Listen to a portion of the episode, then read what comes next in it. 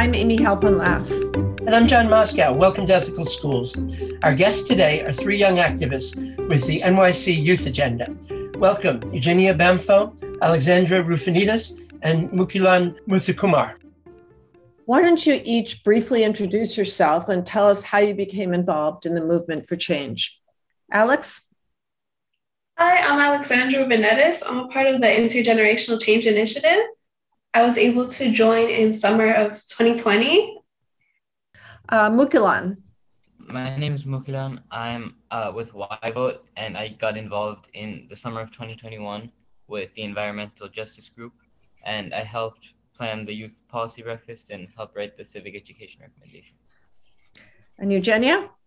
Hi, my name is Eugenia Bamfo. I'm a youth action member at Citizens Committee for Children of New York City. And um, this past year, I've been able to help plan the policy breakfast and write the leadership and civic opportunities recommendation.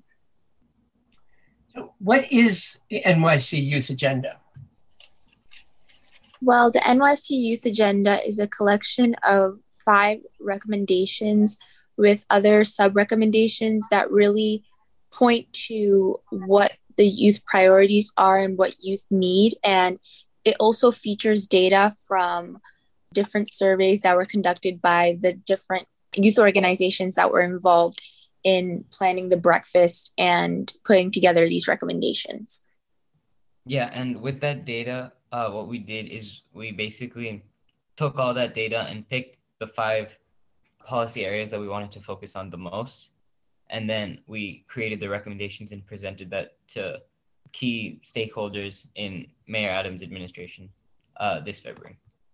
This past February. Who collected all that data and how are you using it? Well, the data was collected by the different youth organizations.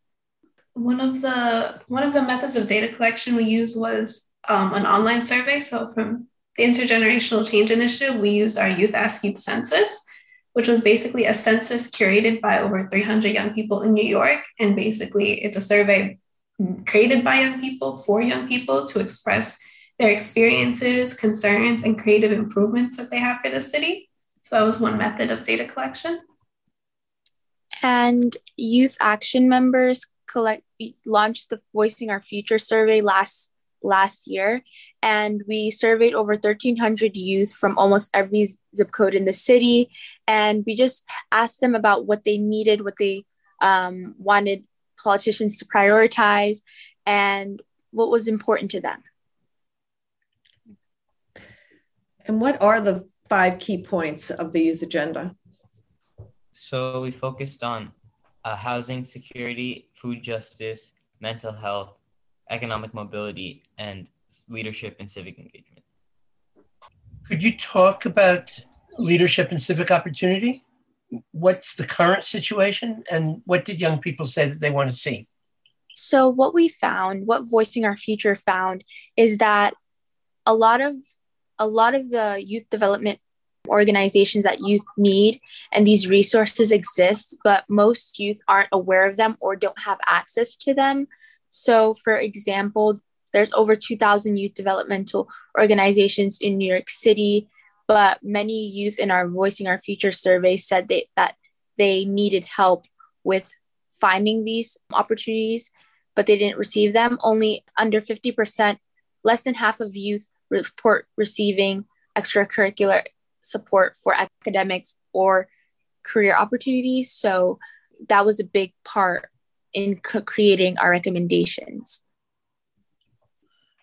I am curious about that because I've been involved with a lot of after school programs, a lot of which are funded through the Department of Youth and Community Development, which I see from their website is supporting the youth agenda.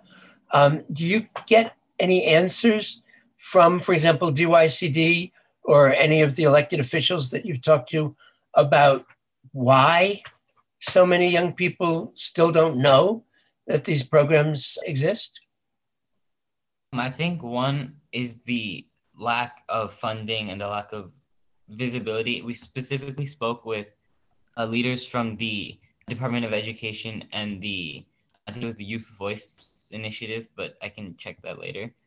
and they basically told us how they were severely underfunded and i think for one of them there was one there was one person in charge of the entire program which was like a terrible problem if we want to actually get youth involved in this so it was actually the civics for all initiative and we also sp- spoke to amalia orman who is the student voice manager who kind of handles student voice in the doe and really getting student input and helping students to be leaders. And when we spoke to both of them, we learned that, as Mukilan said, their departments are severely underfunded, and Amalia is the only person that helps with student voice. So it's not necessarily a department, but it's one position, and she's the one that's helping facilitate student voice for system of millions of students, which is obviously very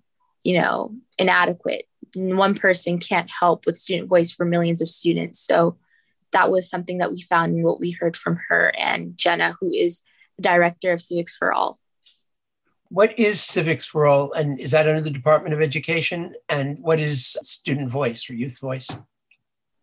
Civics for All is a program ran by the DOE that helps promote civic engagement and civic participation among students. So during the year, I'm not exactly sure when, but they do host Civics Week. I think it was recently held either this month or last month. And during that time, students get to learn about how to be civically engaged and about civics in general. And student the student voice manager, Amalia Orman, she helps facilitate different types of programs to help students become leaders in the DOE and in their cities. So, for example, she helps with the Chancellor Student Advisory Council, which is a collection of leader youth leaders that help address issues in the the DOE and also give input to DOE leaders about what they can do to better support students. Is there anything that anybody would want to add in terms of that? In terms of, um, well, I guess the question would be, what is it that the youth agenda is asking that the DOE and I guess DYCD in particular or other agencies, what are you recommending that they should do to remedy this? So our recommendations were mostly focused on a couple things. One of them was localization, and the other was expanding, like marketing and expanding the visibility of these programs.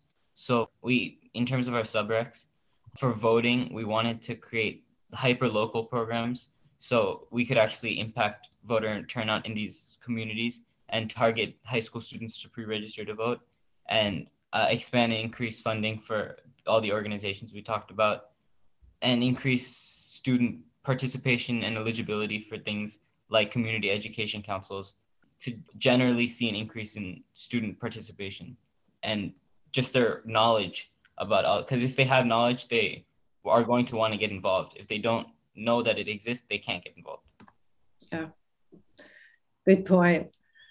What about the housing proposals? So, what we uh, gathered from our data was that housing insecurity is a really, really big issue and it's concerning a lot of young people.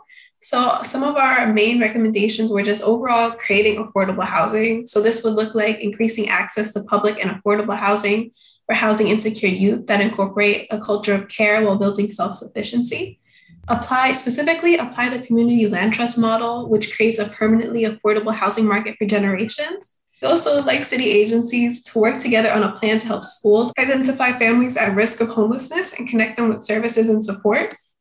We would also like to improve outcomes for students in temporary housing and providing supports for housing insecure students that are college bound because those are really big issues as well. So we would like to basically in terms of subrecs, just providing adequate resources and supports for those students who might really be struggling. In a specific way that that looks was expanding CUNY's accelerated study and associate programs to all CUNY and SUNY schools.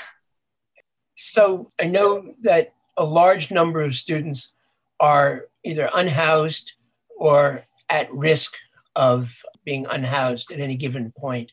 What did you find in terms of students responses around this? And also, in terms of the recommendations, are there any immediate things that the city can be doing to uh, give greater support to students who are experiencing housing insecurity? Some of the specific data points we found were that 54% of young people said affordable housing would make their community better. So we already see more than half of young people really demanding affordable housing because it's not only impacting them, but it's shaping their communities. We found that 31% of youth addressed lack of affordable housing as an issue in their neighborhood. And what was really alarming was that 40% of youth don't even feel hopeful about their ability to live in New York City when they grow up. So that's really upsetting because young people are not seeing this access to affordable housing and it's pushing them out of their communities. And what was the second part of the question? Was there specific discussion about immediate things that the systems can be doing? For example, I'm not sure currently, I, I know from the past that you would have students say who were living in a shelter environment in one location and would be going to school near there. And then all of a sudden, the family would be moved, say, from lower Manhattan to the Bronx, which would just totally disrupt everything in terms of, of their school. Even though they had the right to continue to go to the same school, it could frequently become very impractical. I've wondered if this was anything that came up in either the opinions or in the discussions with you know the chancellor and people like that I know specifically in our recommendations, some immediate things that we have were baseline childcare funding for homeless college students with dependent children, which was really important. We also, similar to what you had mentioned about students that are housed insecure having to be moved suddenly, designating shelter units for housing insecure students who are enrolled in college so they will have their own dedicated space where they're able to focus on school. And we would also just basically like to uplift just providing adequate resources overall, just access to Wi Fi devices for students in temporary housing, academic support, expanding after school programs, and social emotional learning, which comes up also in other recommendations for different topic areas. Sure. What are some of the proposals to combat food insecurity? And did students cite this as a big issue? Uh, yes, the young people did cite this as a big issue. One of the alarming data points that we found was 47% of young people who took the Youth Ask Youth census in 2021 reported experiencing food insecurity in the last three months prior to taking the survey. So that was very, very alarming. It did show a big demand for young people to, for the city to focus on making food accessible and consistent. As for our recommendations, Creating micro food hubs and community gardens and urban farms was a big recommendation because we're able to involve young people then in all aspects of the food production. Letting city funded youth programs pivot to meet community needs with any flexible funding that they may have. Supporting young people and youth programs to develop mutual aid initiatives was something that we heard a lot. And creating community fridges that are also working as works of art was something that we saw from our youth because they want our, their communities to have art and to look beautiful and appealing in a way that uplifts them, but to also address the immediate needs of the community members, which was having access to consistent food. And expanding food safety net programs already in place was another one of our recommendations. What are micro food hubs?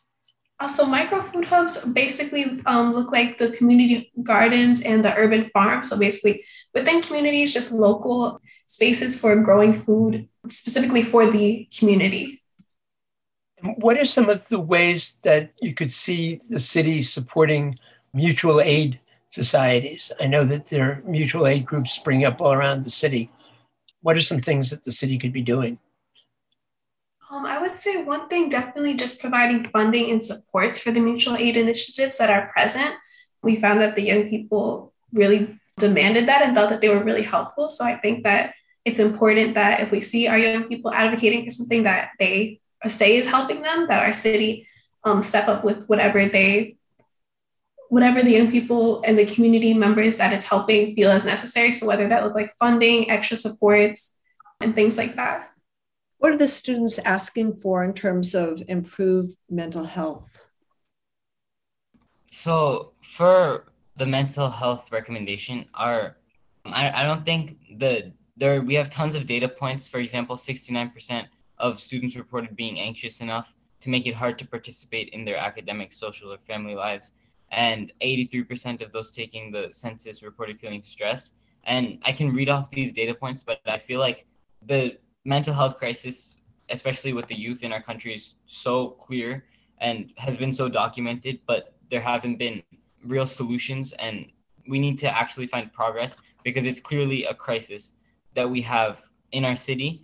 And for our recommendations in terms of mental health, we focused on expanding social emotional learning and mental health supports specifically for people of color and lgbtq plus individuals immigrants and we want to strengthen relationships between schools and community-based behavioral health providers to get specific attention to communities that need it in terms of mental health. And then in terms of schools and communities we want to expand and invest in community based response teams and that can actually understand and help and aid youth mental health and reroute mental health 911 calls to experts. And for schools, we want to reduce the number of school safety officers and retrain officers with de escalation and crisis training to better be able to meet the needs of LGBTQ plus people and minority communities and in terms of data, we found that more than a third of youth report wanting or needing mental health services. And these, these were particularly youth from the Bronx and Manhattan. And among the youth that wanted mental health services, only 42% of those youth reported receiving those services. So clearly, there's a disconnect in who wants mental health services and who's actually getting mental health services. The surveys were conducted, I'm assuming, during the pandemic. Is, is that right? Yes. Did you get any sense? Was it possible to get a sense of how much students felt that a lot of these issues across the board, but especially I'm thinking of mental health, you know, were particular to the pandemic period or, you know, exacerbated a lot? Or was it that these were issues that have always been there, but that perhaps the pandemic just made worse? Well, we didn't see this in the survey particularly, but I can definitely say that mental health was definitely an issue prior to the pandemic. A lot of students, particularly in my school, didn't really feel safe going to guidance counselors or going to like people who were supposed to be trusted adults in their school for mental health issues because they felt that they couldn't trust their teachers or these trusted adults with their issues. They were always scared that the teachers would use their mental health issues against them or, you know, disclose this private information to their parents or other teachers. Wow, that sounds like a really mm-hmm. serious issue. Do you have any idea of whether it's something that the school system is dealing with? Or is it just something that's there but nobody talks about? And I well, know that you may not have statistics on this, but I'd be curious yeah. what any of you think. Yeah. So I recently heard from there's a person in DOE that kind of handles this. And I heard from her that this past year they've added significantly more guidance counselors and social workers to schools. I don't have the exact number, but the DOE is working to kind of solve the mental health problem through that avenue, but I'm not particularly sure how they're trying to solve the distrust, the trust issue. Um, that still seems to be a problem. Yeah, I think that definitely needs to be addressed quickly. Definitely. What should the city be doing to improve economic mobility? So, we specifically focused on youth employment and improving school curriculums. Those were the two two of the main focal points we had in our recommendations. And for youth employment, we wanted to increase partnerships with local companies, expand on the SYEP program, and for schools, specifically teach financial literacy in schools and skills for economic security since it's basically absent from the NYC DOE school curriculum. And when we consider how important it is in our world and how important it is to have a future, to be able to be adequately financially um, sound and know what you're doing, it's just incredibly important. And the other part we wanted to add was increasing the life skills part of the NYC DOE's curriculum. Since again, these are real world applications of things that students need to be learning and students need to be doing in their life. So if they don't know how to do it, it's going to create a problem that could be avoided if we simply just teach them that in high school. And yeah, those were the focuses of our recommendations. One of the questions I wanted to ask is I mean, the data that you've collected is really powerful. And it sounds as though the whole process was was done in a really solid kind of way. What kind of organizational support have you been receiving from adult organizations, for example, that have ex- have a lot of experience with data collection and so on? Um, what role have the groups that you've been working with played? Um, I know specifically for the Intergenerational Change Initiative, we really value collaboration between young people and their adult allies. So when we start working, when we go to collect the data, it's not there's not a power imbalance. We're viewed as co-workers and co-researchers, which is really, really beneficial. But the intergenerational change initiative is related to, to CUNY, am I correct? Yes, it's housed at the CUNY School of Professional Studies. And what about the other organizations? Mm-hmm. So at Youth Action, um, I can say the same. We work with people from CCC and there is no power imbalance. We are treated as equals, and they kind of also kind serve as mentors and helpers to really help us achieve what we want to do, whether it is conducting the survey or planning the policy breakfast or just creating our transition plan for um, the Voicing Our Future project. It's across everything that we do, we are always supported and never treated as less than just because we are youth. Yeah, and reiterating those ideas for YVote, I think in the planning of the youth policy breakfast and picking the focus recommendations we were going to do, it was these are the recommendations that youth want, and it was youth led, but there was incredible support from like adult allies that worked with us. So, aside from what you've already mentioned, what are some of the policies that you'd particularly like to see in schools? Well, for me, I would definitely like that schools require that each school has a COSA, which is a coordinator of student activities, who actively compiles and shares opportunities with all students. As said before, a huge problem we found with the leadership and civic engagement recommendation is that many students aren't aware of the many opportunities that exist for them in New York City. So, if all schools were to have this resource, um, a COSA, more students would be aware of these opportunities and would be able to take advantage of what these youth developmental organizations have to offer, such as social development, personal development, career development, and an array of many other things. So, you've mentioned some of the access that you've had to elected officials and agencies. Could you describe that sort of in one piece? What the policy breakfast was and who have you who have you been able to meet with in the city government? So the policy breakfast was basically us presenting both as a large group and in stations these topics to a bunch of leaders and an array of people that are important both in the mayor's office and in terms of youth leaders and youth groups.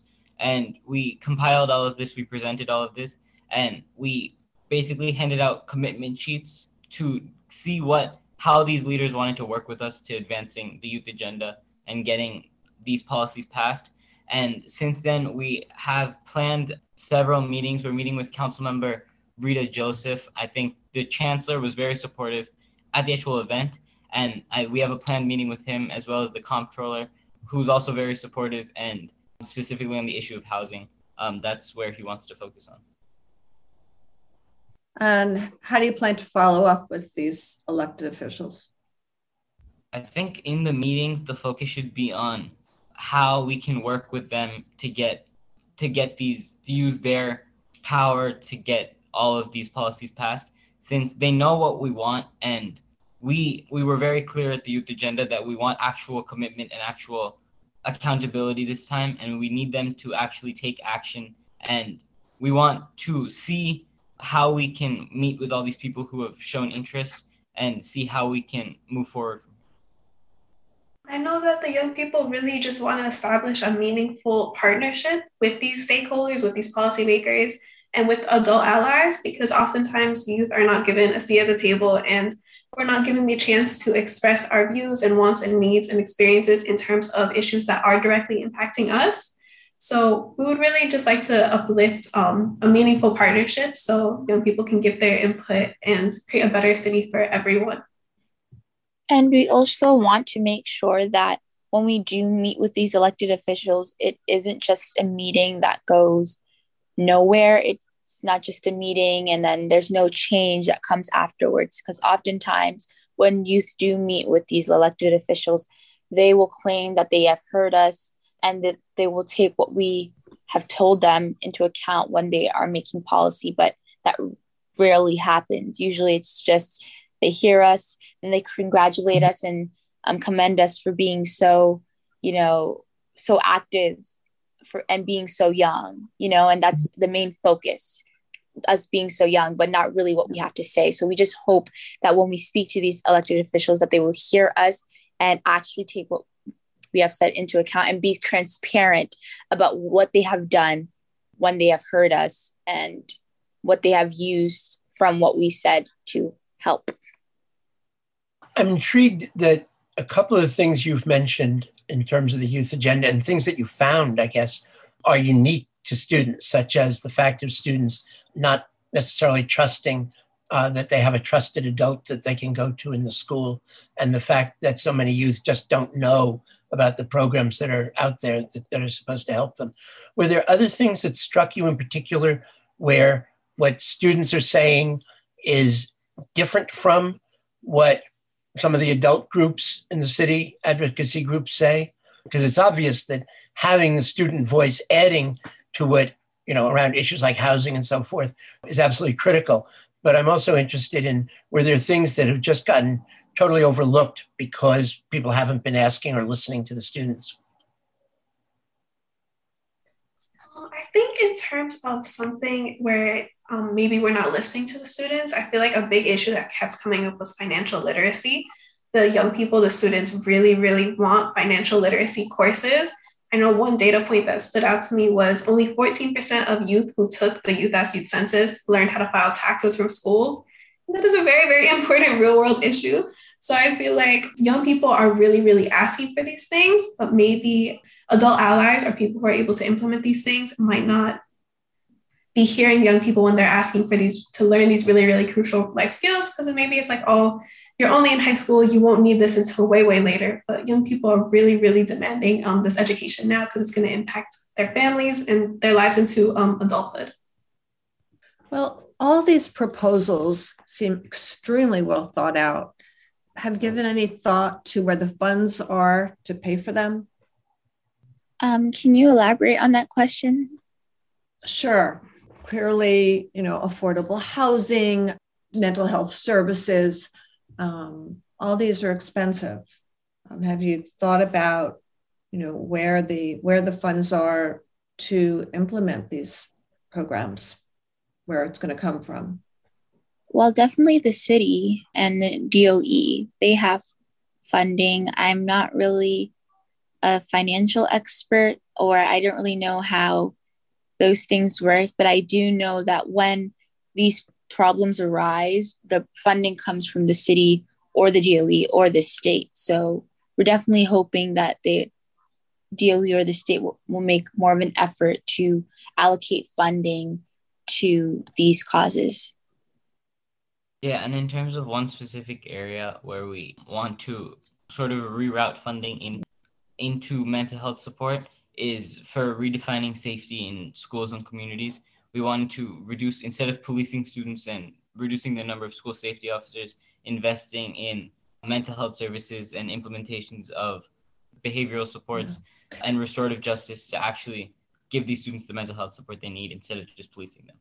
That's a really good point. I suspect with a lot of these programs, the question from elected officials is going to be what should we cut out in order to implement new pro- new programs or perhaps if they're really brave maybe they could even think about you know raising taxes on people who can afford it. So they don't have to cut anything out. But did you get that kind of response from any of the officials of sort of wanting to dodge the issue by making funding the question rather than the answer? I think we'll have a better sense of this after the meetings with the specific leaders uh, and policy people that control the policy, especially since at our youth agenda we presented these and there was general support as we'd expect, as people were talking about before. Like they were supportive of how these young people are taking steps towards change, but now we need to actually meet with them and make sure that uh, see what they're saying about how we can get this passed and how we can fund it and work with them on budgeting these different policies, especially the comptroller in his meeting since he is the chief financial officer. Do you coordinate with other youth activist groups around the city? For example, Teens Take Charge, I know of, and other groups like that. Is there like general coordination or people loosely in touch? Well, um, there were other youth organizations in attendance at the policy breakfast. Um, I can't name them off the top of my head, but I think Youth on the Move was at the policy breakfast. And as we're going forward, setting up these meetings with elected officials, we do hope to collaborate with um, other organizations such as Teens Take Charge, Integrate NYC, Yaya Network. Um, so facilitating those collaborations are in the works. But yeah, we definitely hope to collaborate moving forward. Is there anything else that you want our listeners to know about your organizations or about the NYC Youth Agenda? Ways that people can be supportive, for example?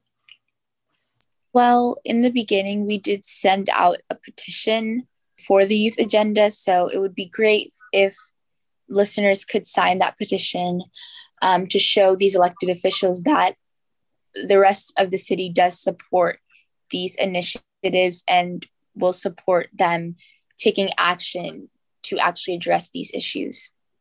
Right. We'll post that petition on our website with this interview. Another thing people could do to put pressure on these leaders is reach out to them, contact them, send them emails, and just generally tell them what you want from our youth agenda and put community pressure on them since what we need to do to get them to act is show them that the youth are united and the youth demand this change. Thank you, Eugenia, Alexandra, and Mukilan of NYC Youth Agenda. Thank you for having us. And thank you, listeners. If you like this episode, please consider subscribing and give us a rating or review. This helps others to find the show. Check out our website, ethicalschools.org, for more episodes and articles and to subscribe to our monthly emails. We post annotated transcripts of our interviews to make them easy to use in workshops or classes. We work with consultants to offer customized SEL programs with a focus on ethics for schools and youth programs in the New York City area. Contact us at hosts at ethicalschools.org or on Facebook, Instagram, and Twitter at Ethical Schools. Our editor and social media manager is Amanda Denchi. Till next week.